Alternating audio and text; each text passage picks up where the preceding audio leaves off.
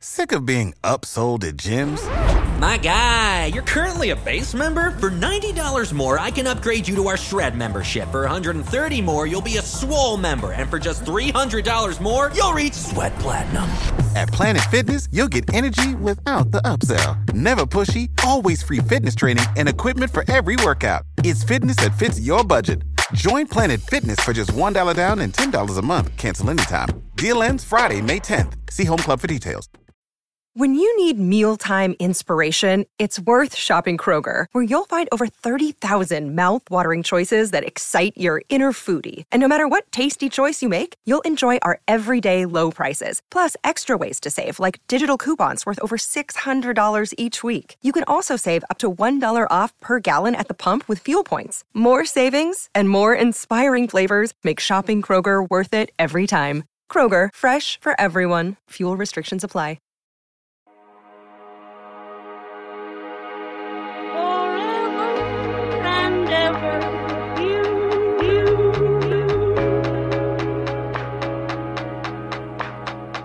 Took my never you, you,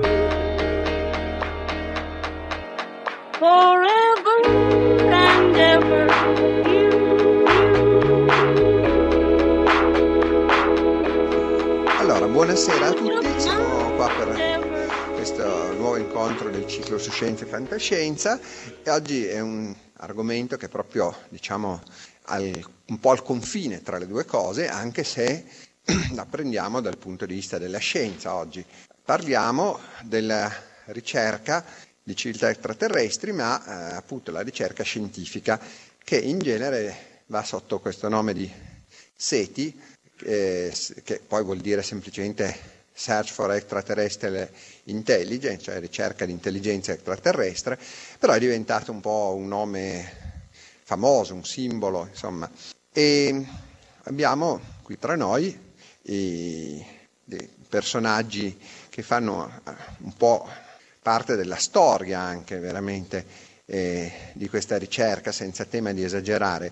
E ci sarà il primo, eh, Stelio Montebugnoli, che è stato per molti anni direttore del grande radiotelescopio che c'è vicino a Bologna, Eh, dove tra l'altro si fa appunto anche il SETI classico, quello dove si cercano segnali radio eh, possibili di altre civiltà. Poi c'è Roberto Crippa, che dirige l'osservatorio astronomico di Tradate, eh, un osservatorio di abbastanza giovane, insomma, ma che sta diventando abbastanza famoso, dove spesso siamo anche andati a vedere le stelle, ma dove si fa anche un SETI un po' particolare, SETI ottico, e lui ci racconterà brevemente come funziona questa cosa. E poi c'è Claudio Maccone al centro, che è il, l'attuale chairman del eh, SETI Permanent Committee della Accademia Internazionale di Astronautica, di cui lui è anche tra l'altro direttore tecnico, eh, quindi lui è davvero è un po' la memoria storica anche del SETI, e ci racconterà infatti le cose anche un po' da un punto di vista storico. Senza farla lunga io lascio subito la parola a Stelio, no, non senza aver prima ringraziato tutti eh, per la cortesia di essere venuti anche da fuori. Stelio probabilmente ci dovrà lasciare un po' in anticipo perché torna a Bologna, e, e, e ringrazio e, e naturalmente esprimo anche tutta la mia gioia nel vederli, perché sono anche amici, oltre che eh, insomma, collab- colleghi e persone con cui ho lavorato tanto, ma sono veramente eh, nel corso di questi anni siamo proprio diventati amici e è un vero piacere averli con noi. Lascio la parola a Stelio. Bene, buonasera a tutti, grazie Paolo. E oggi affronteremo il tema, che in realtà è estremamente vasto, della ricerca dell'evidenza dell'esistenza di altre civiltà tecnologiche nella nostra galassia. E ehm, in, innanzitutto partiamo con un accenno al satellite Kepler, che probabilmente tutti voi avranno sentito parlare, un satellite della NASA eh, lanciato nel duemilanove per la ricerca di eh, esopianeti, cioè di, di pianeti al di fuori del sistema solare, e soprattutto la ricerca di quei eh, pianeti che hanno eh, una qualche similitudine con la nostra Terra. Ecco, vedete, questo qua e purtroppo non si legge bene, ma eh, pianeti della dimensione della nostra Terra con una potenziale eh, at- atmosfera, la conoscenza è andata su del quattrocento per cento, quindi se ne stanno scoprendo una, una grande quantità. E eh, via, via dicendo, pianeti seicento per cento, che vengono così chiamati superterre perché hanno, hanno dimensioni eh, maggiori a, a quelle della Terra. E, insomma, detto questo, qui eh, si nota quale può essere la, la distanza coperta dall'osservatorio Kepler che porta a bordo un fotometro.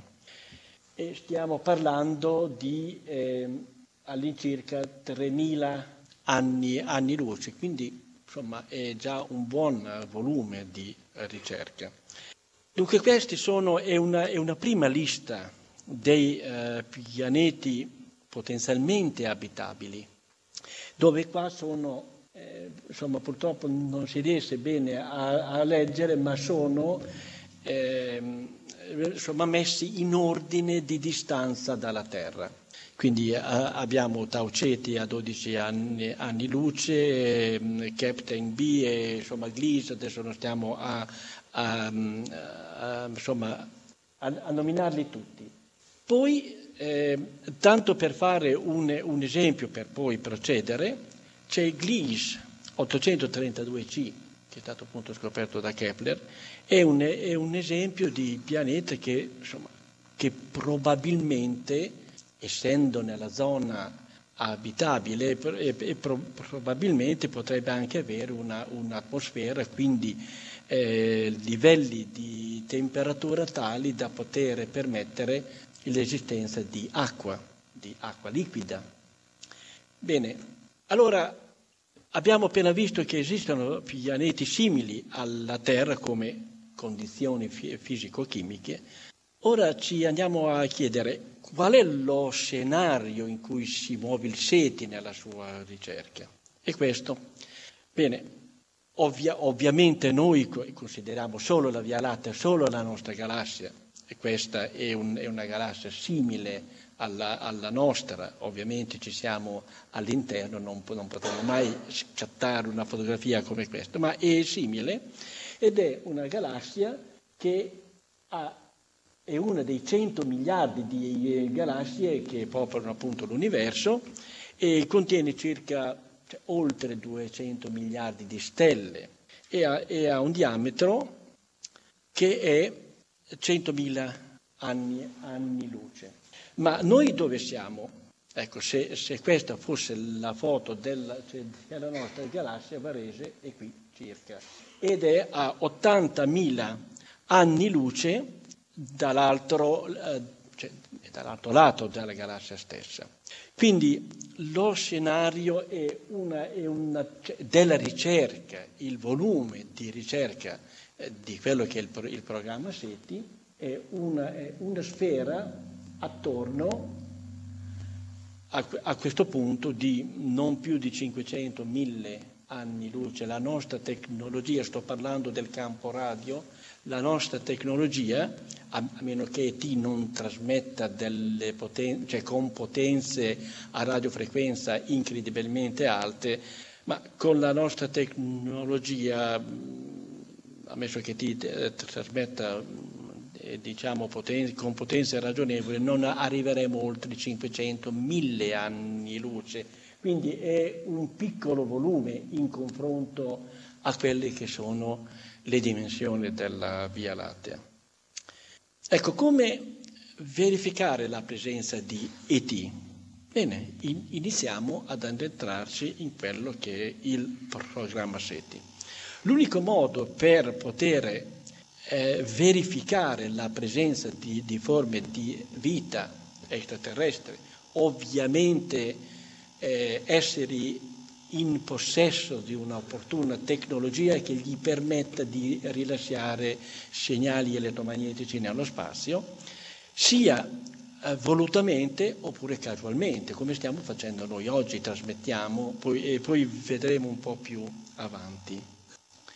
La, la nostra tecnologia oggi ci permette, ci, ci dà la possibilità di ricevere dei segnali elettromagnetici, ovviamente provenienti dallo spazio, su tutte le bande che costituiscono lo spettro elettromagnetico.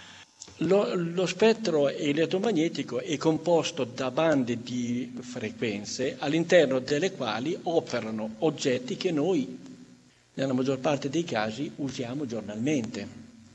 Abbiamo, sono, abbiamo le onde estremamente lunghe, quindi bassissime frequenze, che, che sono, so, c'è l'E N E, la cinquanta hertz, le grandi linee di trasmissione. Poi abbiamo tutta la banda radiofrequenza, che è quella che noi in, in pratica con il, con il cellulare, radio, la televisione, i radar, cioè, tutti i giorni usiamo.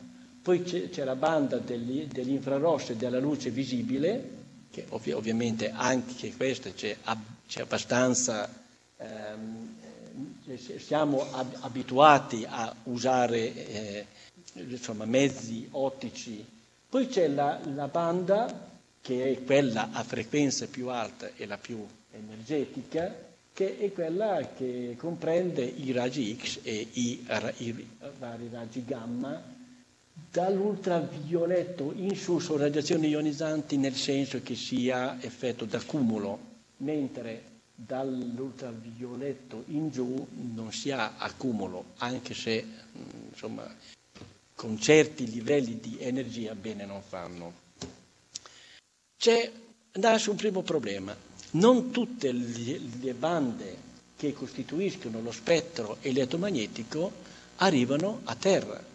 Quindi, come potete vedere, le eh, bande di frequenza che arrivano dal, cioè, dal cielo, solo la banda ottica e la banda radio non vengono filtrati o bloccati dall'atmosfera, quindi con osservatori a terra, o di tipo ottico o di tipo radio, noi possiamo osservare il cielo, cioè non abbiamo lo schermo dato dalla, eh, dall'atmosfera. Chiaro è che se, se, se vogliamo eh, lavorare o raggi X o gamma, o in, in infrarosso o anche nelle bassissime frequenze, ad esempio le, v, le V L F, noi dobbiamo installare il nostro, il nostro osservatorio su un satellite che orbita al di fuori eh, della Terra.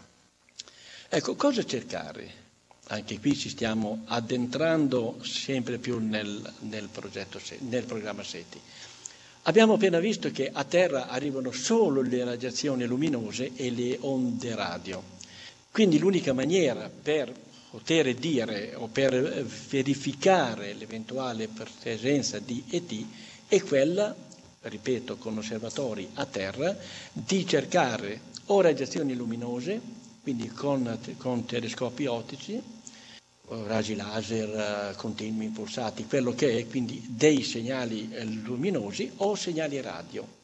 È chiaro che se E T è, è, è in possesso di una, di una tecnologia che gli permette di trasmettere dei, dei potentissimi eh, raggi luminosi, eh, laser, ecco, noi da Terra siamo in grado, con un telescopio, come stanno facendo i, i nostri colleghi amici di Tradate, eh, siamo assolutamente in grado di eh, rivelare questi, cioè questa emissione di, eh, di segnali in campo ottico. Ecco, se E T è in possesso di una, di una tecnologia, cioè adesso andiamo su quella che è la finestra, sulla finestra radio, se è in grado di rilasciare nello spazio dei segnali radio, bene, con un radiotelescopio, che altro non è che un sensibilissimo ricevitore radio, con una grande antenna, con ricevitori ad altissima sensibilità, noi siamo in grado, o potremmo potenzialmente essere in grado, di rivelare questi segnali radio. Andiamo, andiamo avanti con il, il, il chiederci con cosa cerchiamo i segnali radio alieni, nel senso che tipo di segnale radio noi ci aspettiamo. Io da questo momento in poi entro in, in quella che, che è la finestra radio, in quella che è l'utilizzo delle antenne radio astronomiche per il SETI. Bene, allora noi a Medicina abbiamo una, una certa serie di strumentazioni, qui potete vedere la, la Grande Croce del Nord, che è uno fra i più grandi radiotelescopi del mondo, insomma grande come cinque campi da calcio, come area collettrice. Quindi se ha un'area collettrice molto grande vuol dire che ha una sensibilità molto alta e ha, e ha grandi dimensioni, anche se qua eh, sì, non, è, non essendoci termini di paragone non è, non è possibile rendersi conto. Okay, questi sono seicentoquaranta metri per quasi seicento metri, cinquecentosessantaquattro. Beh, in, in questa immagine qui ci sono due tecnici che stanno lavorando allo, allo specchio, che è formato da duemila chilometri di fili metallici, e quindi qui vi, po, vi, po, vi potete rendere conto eh, meglio delle dimensioni effettive dell'antenna. Poi a, a Medicina a, abbiamo la parabola da trentadue metri, qui, qui c'è la signora delle pulizie per darvi un termine di paragone, e questa in, in pratica è una delle antenne italiane che entra a far parte per quattro mesi all'anno della rete V L B I dell'interferometria in, internazionale europea. Ecco, questa invece... Poi, ehm, chiedo scusa, sono andato troppo avanti. Ecco, poi di antenne come, come questa di Medicina ne abbiamo una perfettamente identica a Noto, provincia di Siracusa. Poi abbiamo il, eh, il Sardinia Radio Telescope, che è un sessantaquattro metri, che non è ancora, è in, è in fase di eh, commissioning, di messa a punto.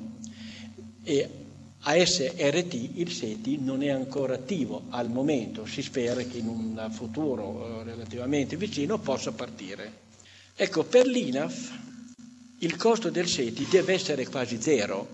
Abbiamo pochi fondi per le ricerche canoniche, non ci possiamo permettere di eh, spendere soldi per andare a, a ricercare E T.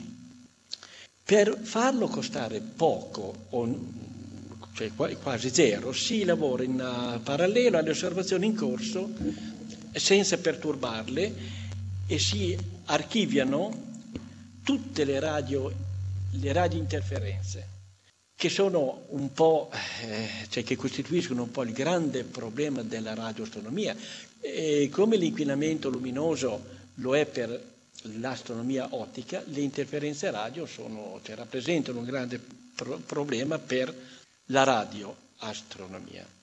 Quindi, operando in parallelo alle osservazioni in corso, mentre i radioastronomi appunto osservano, il sistema macina milioni di dati ogni secondo, eh, cercando un uh, segnale non di origine naturale come vengono ricevuti dai radiotelescopi tutti i giorni, ma un uh, particolare segnale di chiara uh, segnatura art- artificiale, tipo, uh, ved- cioè vedremo dopo, una portante radio. Ecco, questo sistema lavora appunto in, uh, in parallelo alle osservazioni in corso. Mentre i radioastronomi effettuano le loro ricerche, noi... Eh, Andiamo ad aumentare ogni giorno quelle che sono le dimensioni del nostro archivio radiointerferenze, e poi si effettua un'elaborazione dati per, per, per, per vedere se in quella posizione, in quel momento, a quella frequenza ci sono segnali di chiara origine artificiale. Ecco, io vi, vi sto parlando di segnali di chiara origine artificiale. Cosa vuol dire?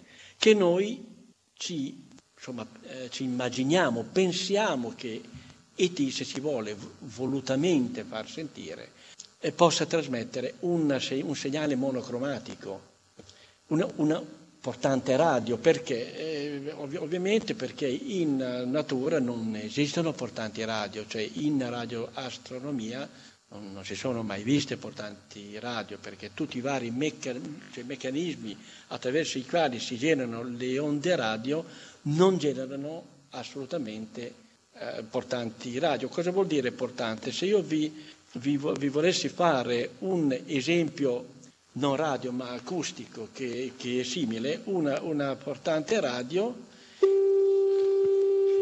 ecco, è una specie di tono, un fischio, ve la, ve la ritorno,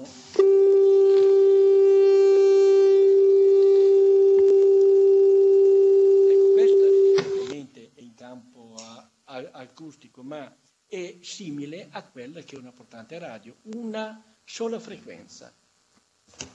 Ecco qua, quindi per rivelare, nel caso E T ci invii per farsi eh, sentire un'immagine, una, un segnale radio monocromatico, noi dobbiamo is- isolare questo uh, segnale monocromatico con una, con, con una accurata analisi frequenziale, ecco, per estrarre da tutto il uh, rumore questo segnale monocromatico. Ecco, a medicina noi abbiamo questi analizzatori di spettro, questo ci, ci è servito nel duemilaquattro per rivelare l'acqua su uno dei punti di impatto della cometa Shoemaker-Levy con Giove, poi con un ricercatore dell'Accademia delle Scienze di Mosca abbiamo sempre collegata, in questo caso alla Croce del Nord, e abbiamo verificato l'esistenza del carbonio, in realtà di un, di un isotopo del carbonio sul piano galattico. Poi questo invece è il Serendip che abbiamo usato per dieci dodici anni, un, sì, dodici anni quasi, collegato alla parabola da trentadue metri, e questo lavorava, è quella macchina che lavorava in parallelo alle osservazioni in corso, in piggyback come si, si suol dire. Bene, se invece... Ecco, ritorniamo ai segnali, cioè, se invece E T non si cura di noi e, non, e irradia nello spazio non segnali monocromatici particolari per farsi sentire, ma eh, emette, irradia nello spazio solo le trasmissioni di servizio, ammesso che sia in possesso della tecnologia radio, quello che stiamo facendo noi tutti i giorni. Con le, con le radio, le, le televisioni, i radar, e quindi a circa eh, settanta ottanta anni luce dalla Terra si, si sente all'interno di questo volume, si, si, sentono, si sentono, fra virgolette, tutte le, eh, tutte le trasmissioni, e contemporaneamente le trasmissioni, eh, come vi dicevo prima, radio, delle televisioni, broadcasting, eh, cellulare anche se hanno bassa potenza, radar soprattutto, comunicazioni verso le navicelle. E se io vi eh, volessi fare un esempio sempre nel campo acustico di tutto l'insieme delle, eh, delle emissioni radio...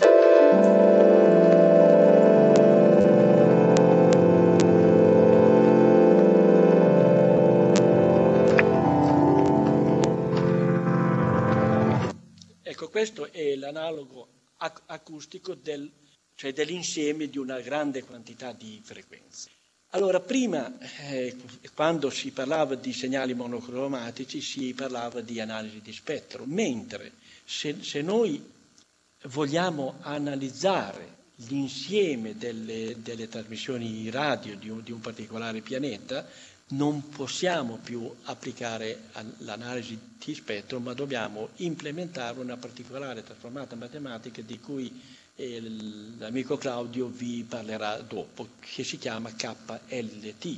Ecco, al, al di là del significato matematico, è una, è una trasformata che assorbe nell'implementazione una grande quantità di calcolo, una, una grande quantità di calcolo per cui occorrono potenze, cioè, cioè potenze di calcolo est- estremamente alte. Poi magari ca- cioè Claudio ve ne parlerà. Ecco, In dodici anni di osservazioni ci sono stati vari sospetti, di cui il più significativo è questo. Purtroppo non l'abbia, l'abbiamo visto una sola volta e poi più.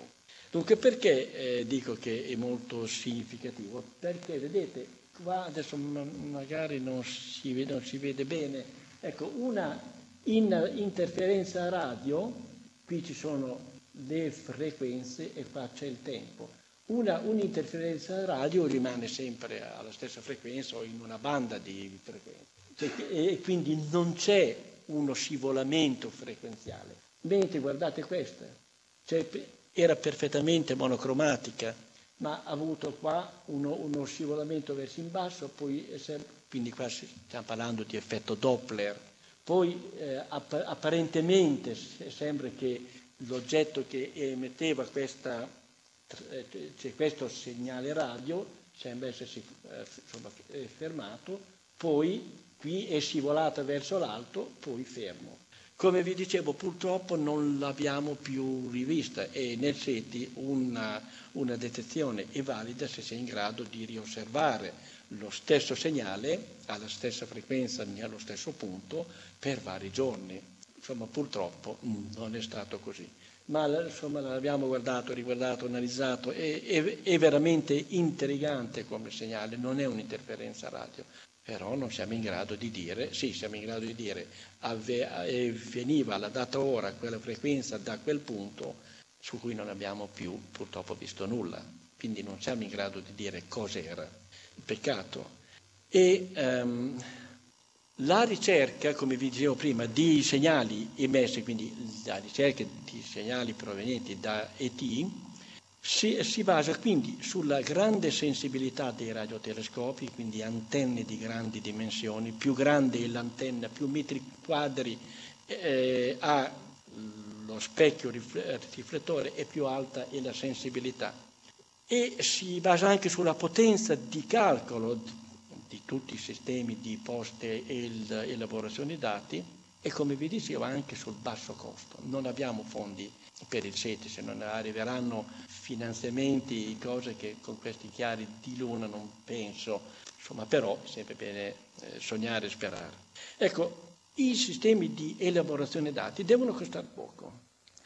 La nuova frontiera di questi potentissimi mini elaboratori, adesso se permettetemi di spendere due o tre slide se, se qualcuno è interessato all'aspetto tecnico, questa è un sistema che abbiamo già in funzione a Medicina, funziona benissimo, si chiama Repitalia, è un analizzatore di eh, spettro su una single board, è una, è una cosa che è della lunghezza di due carte di credito circa, ed è est- estremamente potente a, a livello di eh, velocità di calcolo, bande larghe fino a centoventi mega. Poi c'è anche, ov- ovviamente questi sono tutti prodotti cinesi, eh. e sempre come...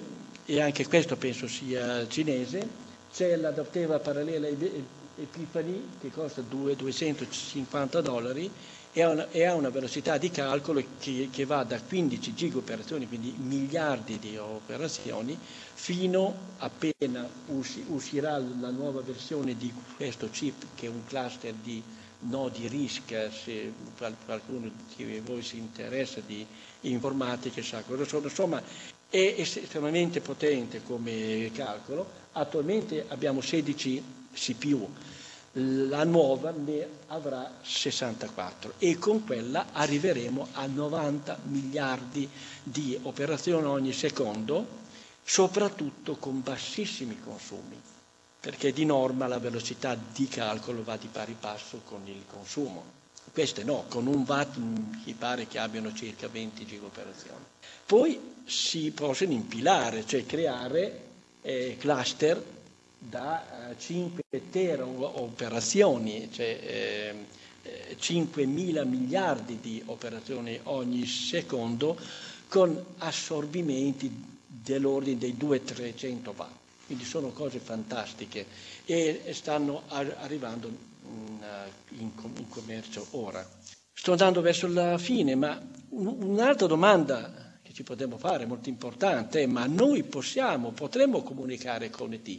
E qui la risposta è no, cioè, almeno allo, allo stato nostro, ma io, ma io penso anche in un futuro. Perché? Eh, cioè, cercare di comunicare con E T, noi eh, dobbiamo fare i conti con la distanza. Al di là del codice, noi sappiamo l'italiano, io, io sono romagnolo, conosco bene il, il romagnolo, ma E T, mh, sì, noi il linguaggio di, di E T non lo conos- non conosciamo assolutamente. Iniziamo dal tempo, se noi, ovvia, ovvia, ovviamente è un esempio anche un po' stupidino, insomma, però r- rende l'idea. Se, se noi ad un certo punto sapessimo che su Andromeda, in un certo punto d'Andromeda, per vari motivi eh, sappiamo che c'è E T. Bene, trasformiamo una, una grande antenna di un radiotelescopio in trasmettitore, che si potrebbe fare, e, eh, cioè, tecnologicamente non sarebbe un problema, e, ma, e mandiamo un segnale d- e, del tipo «Ehi là E T, come stai?» Il nostro «Ehi là E T, come stai?» sta in viaggio due milioni d'anni, e se lui è pronto a, a risponderci, ma insomma si tira avanti altri due milioni di anni verso di noi. Quindi un semplicissimo ping pong di questo genere porterebbe via quattro milioni di anni, ma questo succede anche con le stelle vicine a noi. Se andiamo a, a guardare eh, una, una di, quelle, di quei esopianeti che è a cinquanta, sessanta, venti, trenta anni luce, comunque il nostro segnale sta in, sta in viaggio per quel tempo lì. Quindi non è possibile. Non è possibile anche perché non, non conosciamo il codice, non, non siamo in grado di... Ecco, a proposito di codice, vedete, questo io lo faccio vedere cioè, da vent'anni perché rende bene l'idea. Questo è un fax che riceveva... che ha ricevuto un professore cinese che ha lavorato a medicina per, per, due, cioè per due anni, vent'anni fa. Insomma, se non conoscete il cinese, provate a decodificare. E qui non ce l'ha mica mandato un alieno, ce, ce, l'ha, mandato, ce l'ha mandato un terrestre. Quindi la decodifica non è al, al momento, al di là del tempo, non è assolutamente prevista. Ci avviamo verso la fine. Il futuro del SETI è soprattutto ehm, correlato con lo sviluppo dello scalo Square Kilometer Array. Se andate a questo indirizzo vi si apre un mondo che è il nuovo radiotelescopio globale. Io ci ho lavorato per, per dieci anni, dal duemiladue al duemiladodici. E per, lo, per gli studi di fattibilità. Ora la costruzione è iniziata parte in Sudafrica e, e l'altra parte in, in Australia, nella parte ovest. E ecco, sarà formata da tante antenne cioè, distribuite su un'area di migliaia di chilometri, sia Sudafrica che Australia, che però tecnologicamente sono diverse in funzione della banda che andranno a coprire. S C A inizierà a lavorare verso il duemilaventicinque, io penso che un po' più tardi, perché è una sfida tecnologica terribile. Pensate che cioè, per, per poter leggere i dati raccolti dallo S C A in una giornata, per essere letti diciamo, potenzialmente da un iPod, beh, questo impiegherebbe due, due milioni di anni per eh, vaccinarli tutti. Quindi sono sfide a livello di eh, progettazione d'antenne, di trasmissione dati, soprattutto di post-elaborazione. Il, il, il core di calcolo di tutte e due, l'australiano e quello su, sud, sudafricano, eh, se non cambia la tecnologia, con, appunto con l'attuale tecnologia, oggi assorbirebbe ottanta megawatt, ovviamente in mezzo al niente.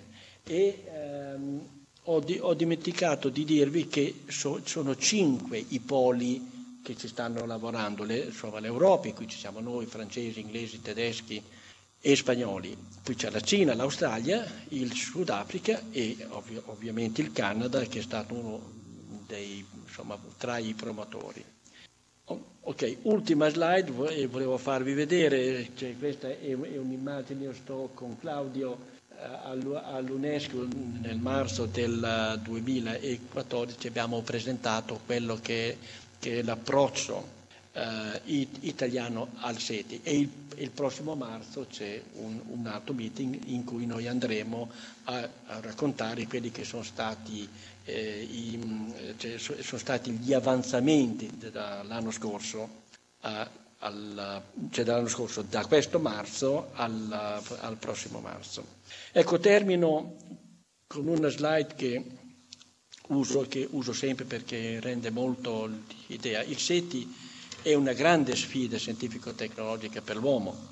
Se fino ad, ad oggi non abbiamo ancora rice, ricevuto nulla, non è perché non c'è, non c'è nulla, po, ma potrebbe essere perché abbia, abbiamo guardato nel modo, nel momento o nel punto sbagliato. Questo vale sia per i telescopi ottici che per i radiotelescopi.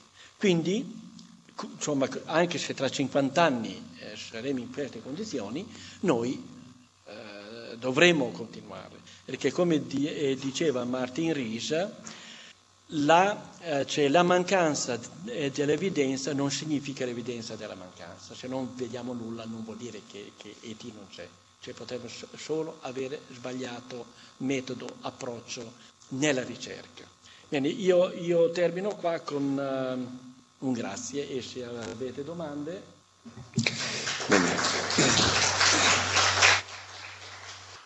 Grazie Stelio, magari facciamo, tanto un po' ti puoi ancora fermare, facciamo anche l'intervento di Crippa, così almeno poi dopo sono i due interventi sulle due tecnologie, così poi facciamo, se c'è qualche domanda su questo, poi eh, la seconda parte con Claudio che fa eh, questo sguardo un po' più ampio.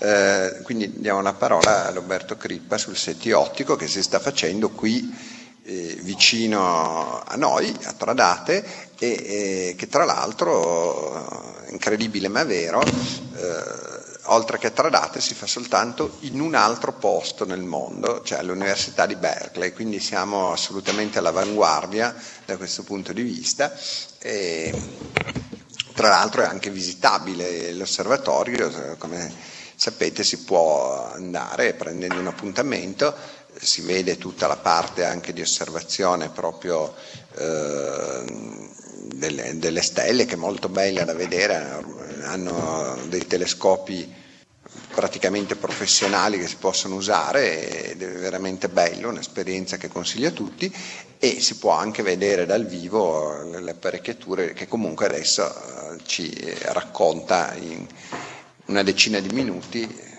e il nostro amico. Ecco qua, ci siamo? Eh, ne approfittiamo intanto se c'è qualche domanda per Stelio allora. Buonasera, scusi professore, non ho capito come si fanno a schermare le interferenze radio che produciamo noi, perché se sono così sensibili i telescopi non sentono anche il macello che produciamo noi? È una, è una buona domanda questa. È una, è una buona domanda. Eh, le interferenze radio vengono schermate con una... Ad, con delle tecniche particolari che noi ab- abbiamo già uh, sperimentato per lo Square Kilometer Array, che è il filtraggio spaziale, cioè, e, e cioè si creano fasci d'antenna eh, tali per cui noi siamo in grado di andare a orientare, a insomma, puntare La, pronto, dove l'antenna rende meno, quello che si chiama lo zero della, ecco, il, verso quell'interferenza, quindi in quella direzione insomma l'antenna guadagna veramente poco, perché non so se lei ha, ha presente come è fatto il lobo di, di radiazione, cioè il, il lobo principale e poi tutti i lobi secondari. Si, siccome noi operiamo su degli array, abbiamo la possibilità, insomma, andando a pesare In fa- con la giusta fase, con la giusta ampiezza, i singoli, eh, i singoli segnali, si- siamo in grado, appunto, mantenendo il beam dell'antenna nella direzione in cui vogliamo che abbia il massimo guadagno, e, insomma, possiamo puntare i ghiseri in quella direzione dove l'antenna rende, fra virgolette, poco.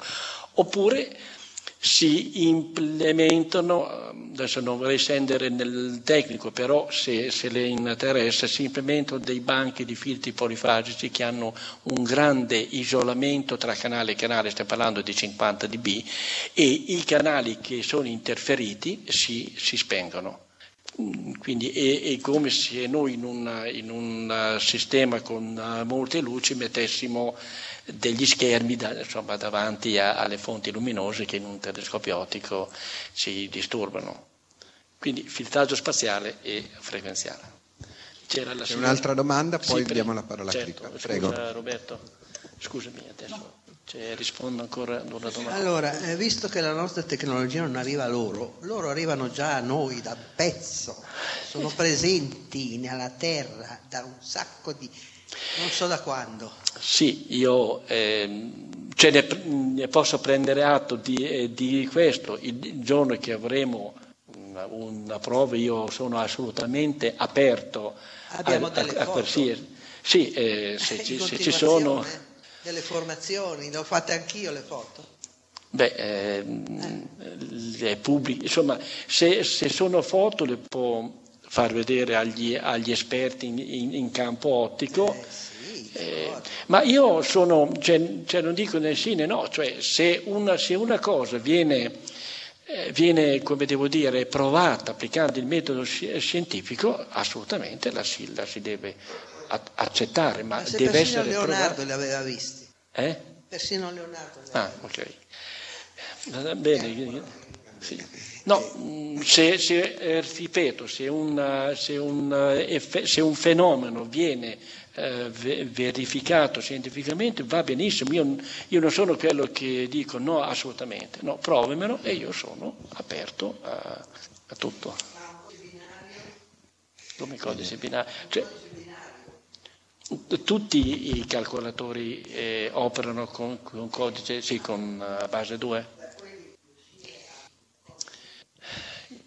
Guardi, eh, la tecnologia oggi ha, ha raggiunto livelli che mh, ci può dare la possibilità di elaborare dati anche applicando algoritmi tipo quello che presenterà Claudio dopo, estremamente complessi. Quindi in un futuro abbastanza vicino, ne, ne potremmo vedere di belle.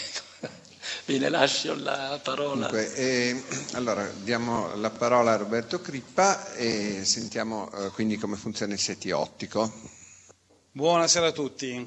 Eh, quello che vi racconterò in poco tempo, eh, in una ventina di diapositive, è un po' l'esperienza che noi stiamo facendo all'Osservatorio Astronomico di Tradate, Eh, con questa ricerca eh, nel SETI, eh, però nell'ambito della, della, dell'ottica.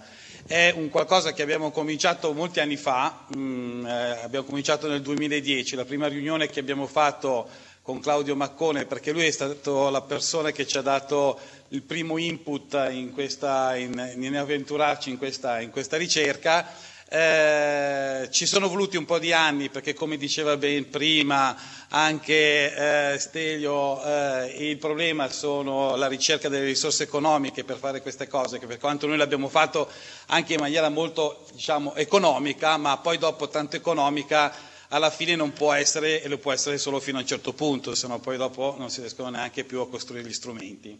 Eh, come si diceva bene prima, eh, il, questo tipo di ricerca è stata fatta eh, negli anni mh, prima del duemiladieci, adesso vi racconterò anche qualcosa, questo non va avanti, non andiamo avanti con questo, eh, anche in altre università con le quali noi abbiamo avuto contatto e con le quali abbiamo avuto anche uno scambio eh, di, non solo di idee, ma anche di idee tecnologiche, cioè come costruire gli strumenti per poter eh, fare, per poter riuscire a raccogliere Eh, questi eventuali eh, diciamo, fasci laser che eh, ci provengono da qualche parte eh, dallo spazio. Eh, vedete, il principio è molto semplice. Eh, mh, eh, siccome diciamo che prima di questo momento non si poteva fare eh, e non si poteva neanche pensare di poter progettare de- de- degli strumenti per poter eh, riuscire a raccogliere degli eventuali fasci laser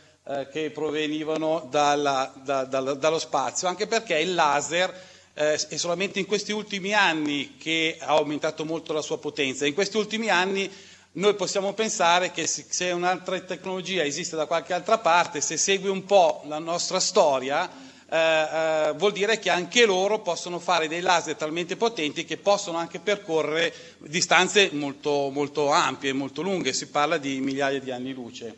Eh, quindi il, il rivelatore, il principio di base è scritto lì: rilevare pacchetti di fotoni ipoteticamente emessi da potenti laser, distinguendoli, da, distinguendoli dalle sorgenti naturali, eh, quindi che possono essere la, radio, la radiazione di fondo, la, le stessi fotoni che emette la stella dell'eventuale pianeta che in quel momento ci sta girando intorno, e da fotoni provenienti dalle stelle vicine al pianeta presumibilmente abitato. Quindi il concetto è praticamente questo: se esiste una civiltà extraterrestre intelligente che eh, su, un, su, una, su un pianeta che gira intorno a un'eventuale stella, noi guardando in quella direzione, oltre diciamo a eh, le sorgenti, altre le, le, diciamo Eh, le, le, le sorgenti spurie, oltre ai fotoni del Sole, noi dobbiamo essere in grado di poter riconoscere se in tutti questi fotoni che a noi ci stanno arrivando ci, ci, sono, anche un, ci sono anche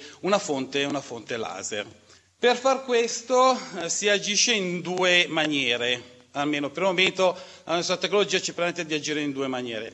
La prima è quella di contare i fotoni molto velocemente. Quindi riuscire ad avere degli strumenti che contano la quantità di fotoni che arrivano in nanosecondi, quindi contare eh, quanti fotoni ogni nanosecondo ci arriva da quel determinato punto, da quella determinata stella. Eh, noi sappiamo quella stella come è fatta, sappiamo anche eh, quanti fotoni possono emettere e, e quindi da quella stella noi ci eh, pensiamo che arrivino un certo numero di, eh, di fotoni.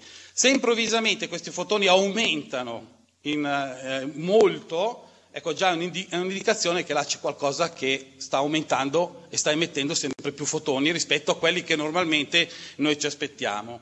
Eh, inoltre questi fotoni devono essere eh, coincidenti, cioè coerenti, cioè quindi devo avere non un rilevatore ma più rilevatori che allo stesso tempo rileve, rilevano gli stessi fotoni, in maniera che non riesco a eliminare più, più, il più possibile quelli che sono i fotoni eh, spuri. Questo è il principio proprio generale. Poi costruire gli strumenti, questo vabbè, diventa un po' più difficile. Vedete, il primo che ha, ha costruito questo strumento è stata l'Università di Howard nel novantotto, mettendo due rivelatori, proprio per il discorso della coincidenza che vi dicevo prima.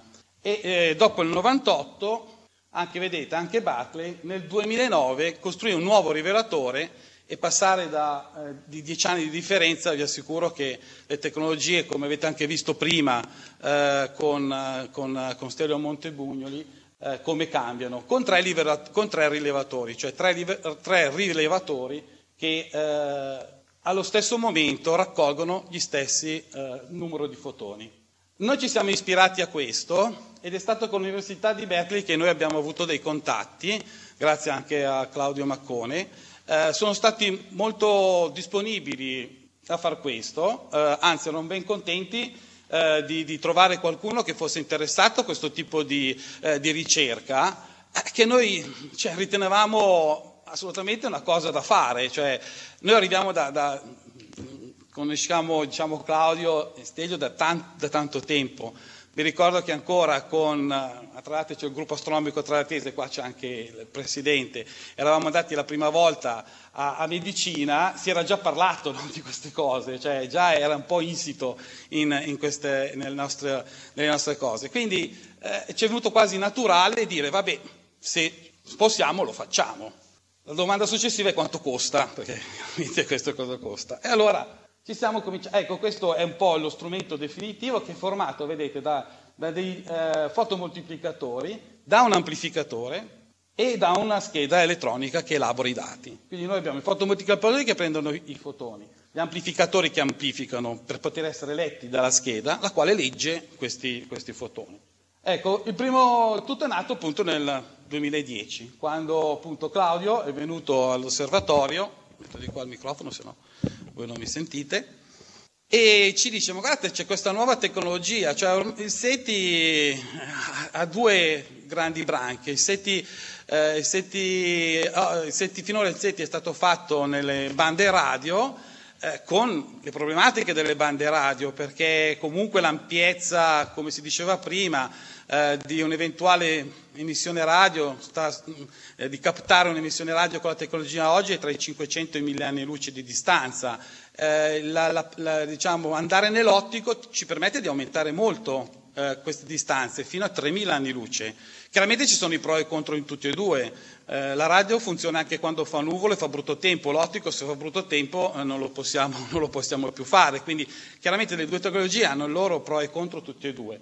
Però, allora abbiamo, eh, però insomma, la cosa ci è piaciuta talmente tanto che abbiamo detto: ma sì, proviamo e vediamo che cosa riusciamo a fare. Inoltre devo dire che in questo gruppo oggi non dovevo neanche essere qua io a parlare, che sono il meno indicato per parlare di queste cose, ma doveva esserci il dottor Giuseppe Savio, che, che è l'ideatore, l'ingegnere che è riuscito a costruire eh, lo strumento, lo strumento rilevatore. Quindi da questo gruppo è nato quest'idea di fare questo primo strumento, questo è il rilevatore. Questi sono i fotomoltiplicatore, vedete, sono della Mamazzu, perché abbiamo trovato questo tipo di, di strumento che andava bene. Il problema è che ogni fotomoltiplicatore costa millecinquecento euro, quindi già, mette, già bisogna mettere insieme quattromilacinquecento euro.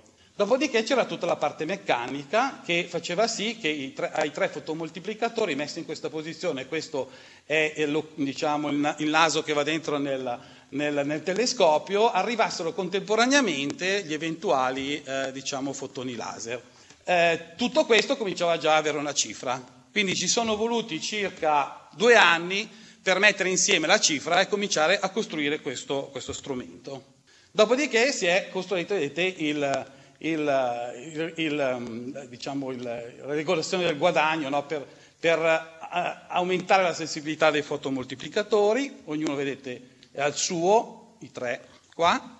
Dopodiché si sono cominciate a fare le prime prove, cominciamo a vedere se i fotomoltiplicatori funzionano e se eh, il, i regolatori di guadagno funzionano, per cui l'abbiamo applicato a un normalissimo strumento, perché come ci diceva Claudio, guardate che per fare il SETI ottico non occorre grandi antenne radio, cioè nel radio si cerca di avere gli array, si cerca di avere le antenne più grandi possibile, nell'ottico no, oltretutto come vedremo poi Kepler ha eh, trovato dei pianeti, ha trovato pianeti intorno alle tre stelle, ma relativamente vicine, quindi stelle luminose, non serve neanche un telescopio grande, anzi tante volte più piccola è meglio è, perché sennò diventa fin troppo luminosa la stella che noi stiamo guardando. Quindi questo è uno strumento assolutamente normalissimo, eh, che migliaia di astrofili hanno, è un duecento millimetri newton, perché la nostra intenzione è quella di vedere che se riusciamo a migliorare il più possibile sia la strumentazione che il costo della strumentazione, quella di coinvolgere anche gli astrofili, gli appassionati, perché lo possono fare tranquillamente e chiaramente più siamo a osservare e, e meglio è. La fase fu decisa era quella dell'elaboratore. Allora, all'università eh, eh, di Berkeley l'hanno costruito loro, bravissimi. Noi non avevamo questa capacità di farlo, per cui ci siamo dovuti rivolgersi al mercato. Il problema è che questo spettrografo o oscilloscopio, eh, questo analizzatore di spettro, ci sono in commercio, hanno le velocità a noi necessarie, hanno i canali sufficienti, perché noi abbiamo bisogno di tre canali eh, che ci arrivano. Il problema è che uno strumento come questo, di un gigahertz, che così mi dicono serve per poter avere la velocità di lettura dei fotoni, eh, come minimo ci vuole un gigahertz, eh, costa usato dodicimila euro.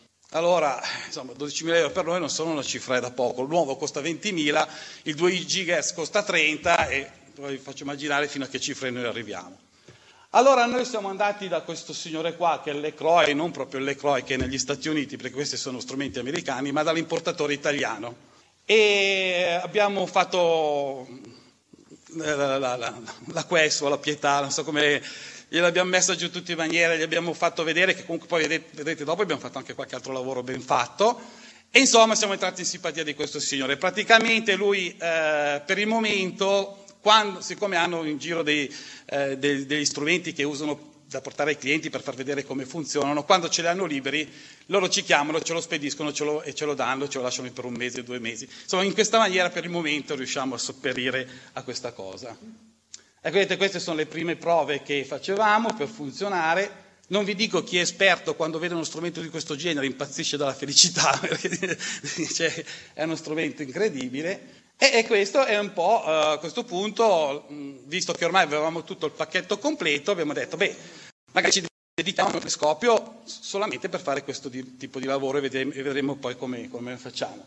Questa è un po' la vista del, del nostro osservatorio che si trova a Tradate all'interno del, eh, del Parco Pineta. Qua potete vedere che c'è una, magari sono le foto anche dopo, ecco, qui lo vedete dall'alto, vedete, siamo all'interno eh, di un bellissimo parco, abbiamo una sala conferenze, abbiamo un telescopio principale che è più grande della provincia di Varese, abbiamo un laboratorio geofisico dove grazie a una torre solare osserviamo il Sole, abbiamo delle antenne, principalmente meteoscatter per gli sciami meteorici, abbiamo anche un complesso gnomonico, insomma un po' di cose le abbiamo fatte in questi anni e eh, arriviamo al duemilatredici quando finalmente riusciamo a costruire il secondo osservatorio che noi per il momento chiamiamo Osservatorio due, dove abbiamo messo dentro tutta una serie di, eh, di strumenti. Dedichiamo uno di questi strumenti per fare questo tipo di lavoro.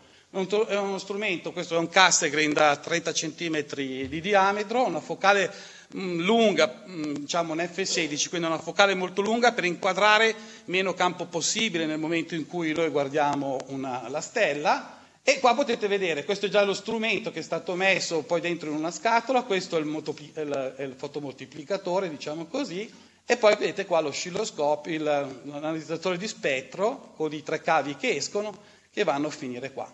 Questo telescopio chiaramente ha il suo... Il suo, il suo telescopio di guida, appunta in maniera automatica, ormai i telescopi eh, moderni sono tutti collegati al computer, al computer gli si dice tu vai a vedermi questa stella, punta di qui, punta di là e lui fa tutto quello e noi possiamo analizzare un certo numero di stelle. Che cosa fare? Che, che quali, quali stelle guardare? In che luoghi puntare il nostro telescopio? Beh, questo ce lo dice Kepler, come si diceva prima, lanciato il sette marzo del duemilanove, ha lavorato fino al duemilatredici, poi si è guastato uno, una, una, come si dice, un, un, uno che lo tiene puntato, eh, sì, se lo viene in mente, eh, e ha osservato centoquarantacinquemila stelle, avete già visto queste immagini anche prima, in una porzione molto piccola eh, della nostra galassia. Di queste ha individuato circa tremila stelle con tutta una serie di, eh, di pianeti, e a una distanza di circa tra i mille e i tremila anni luce. Eh, di questi tremila pianeti, diciamo così, ce ne sono molti interessanti con pianeti, come si diceva prima, di taglia terrestre.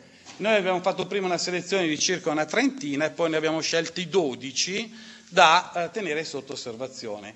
Questa mi è sembrata una cosa interessante perché in base ai eh, dati di Kepler, Howard, la, la, gli astronomi di Howard eh, stimano che nella nostra Via Lattea, che dovrebbe f- essere fatta da circa duecento miliardi di stelle, diciassette miliardi di pianeti ci dovrebbero essere simili alla Terra. Cioè è un numero che veramente anche a me lascia veramente eh, sconcertato, eh, perché poi pensiamo che forse non ci riusciremo mai a parlare. Siamo in tanti, ma forse non ci riusciremo mai a parlare.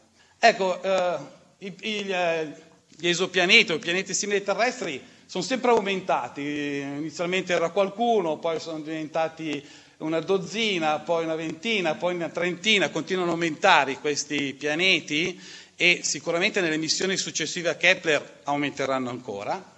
E eh, queste sono, diciamo, le stelle del catalogo Kepler. Koi è un sottocatalogo di Kepler.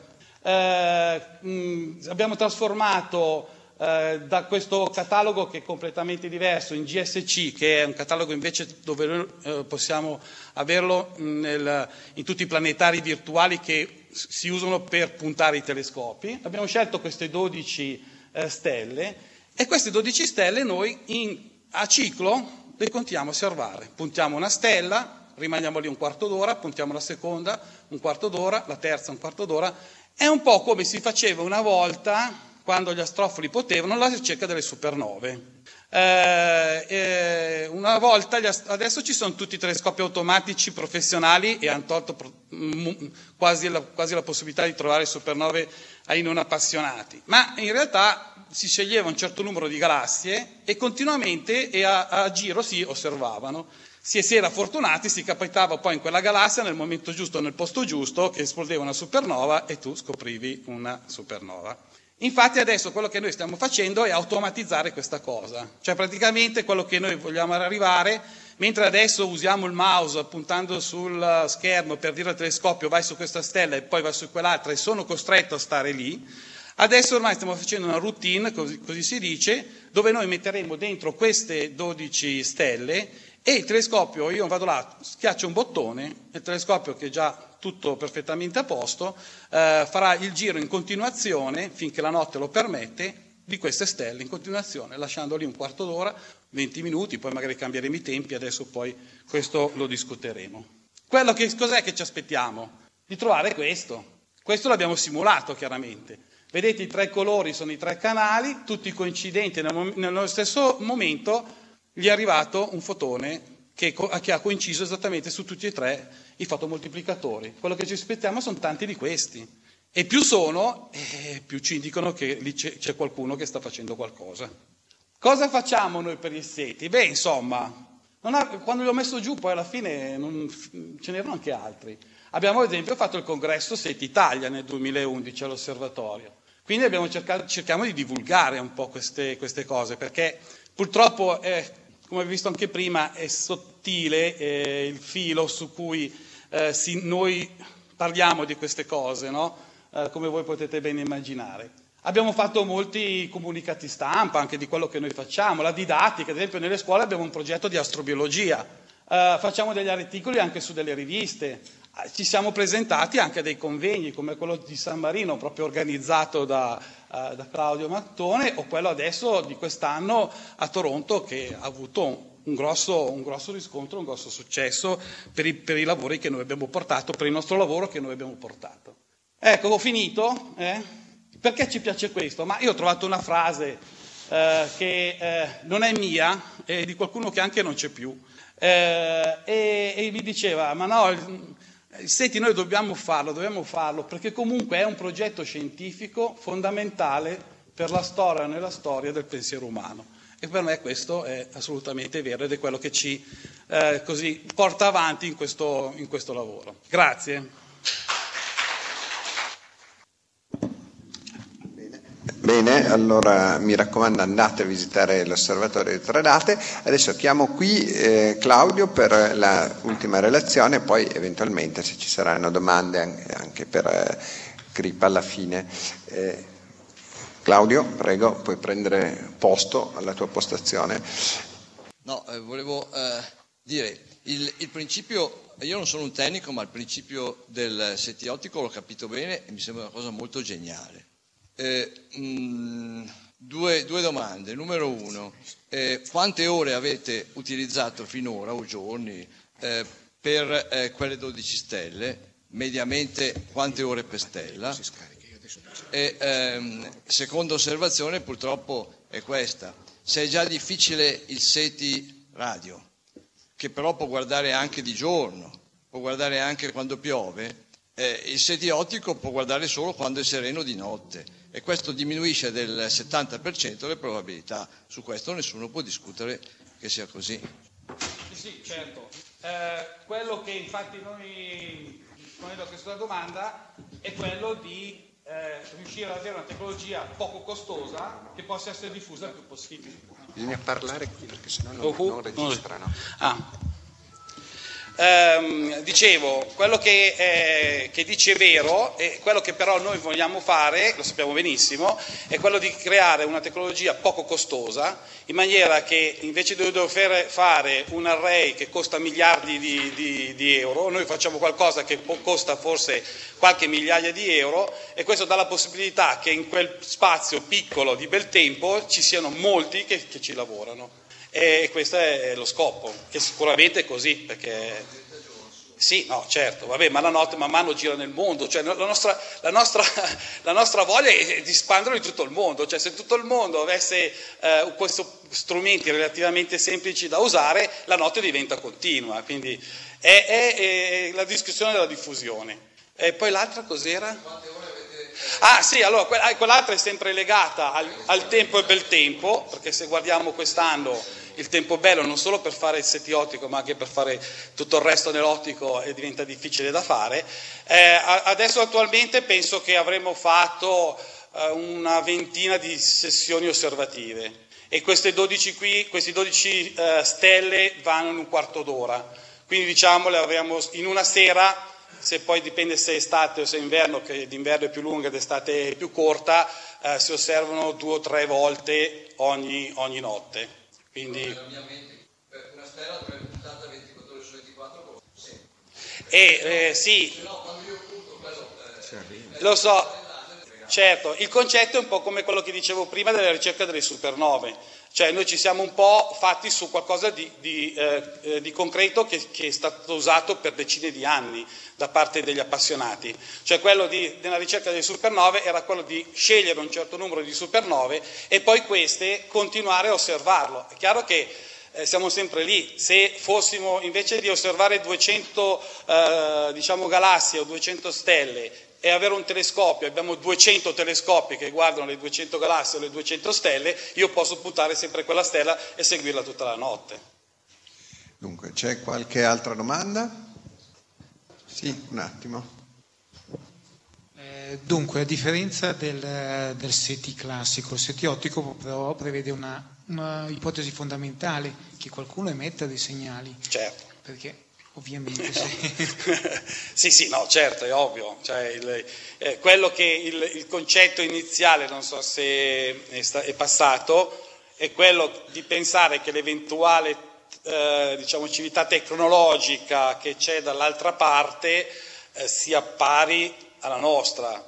Già, noi non possiamo, ad esempio, sapere fra dieci anni, magari il laser non si userà più, ci sarà... che so, i maser piuttosto che altri tipi di, diciamo, di, di strumenti, no?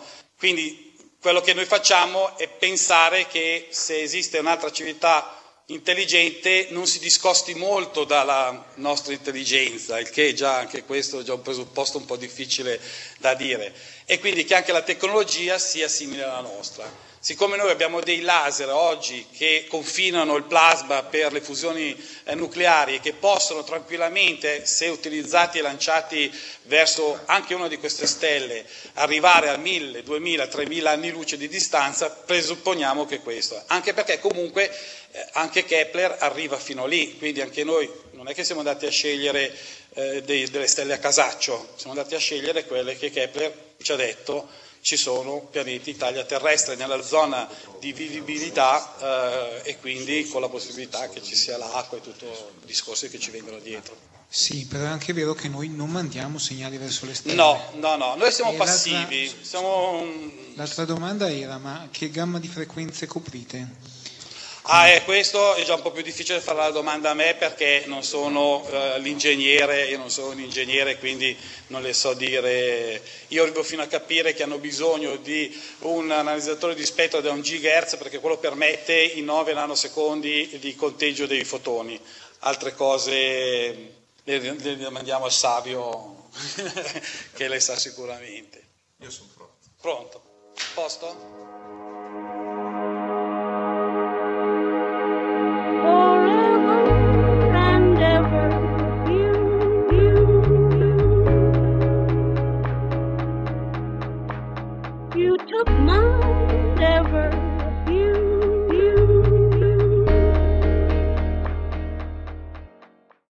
When you need mealtime inspiration, it's worth shopping Kroger, where you'll find over thirty thousand mouth-watering choices that excite your inner foodie. And no matter what tasty choice you make, you'll enjoy our everyday low prices, plus extra ways to save, like digital coupons worth over six hundred dollars each week. You can also save up to one dollar off per gallon at the pump with fuel points. More savings and more inspiring flavors make shopping Kroger worth it every time. Kroger, fresh for everyone. Fuel restrictions apply.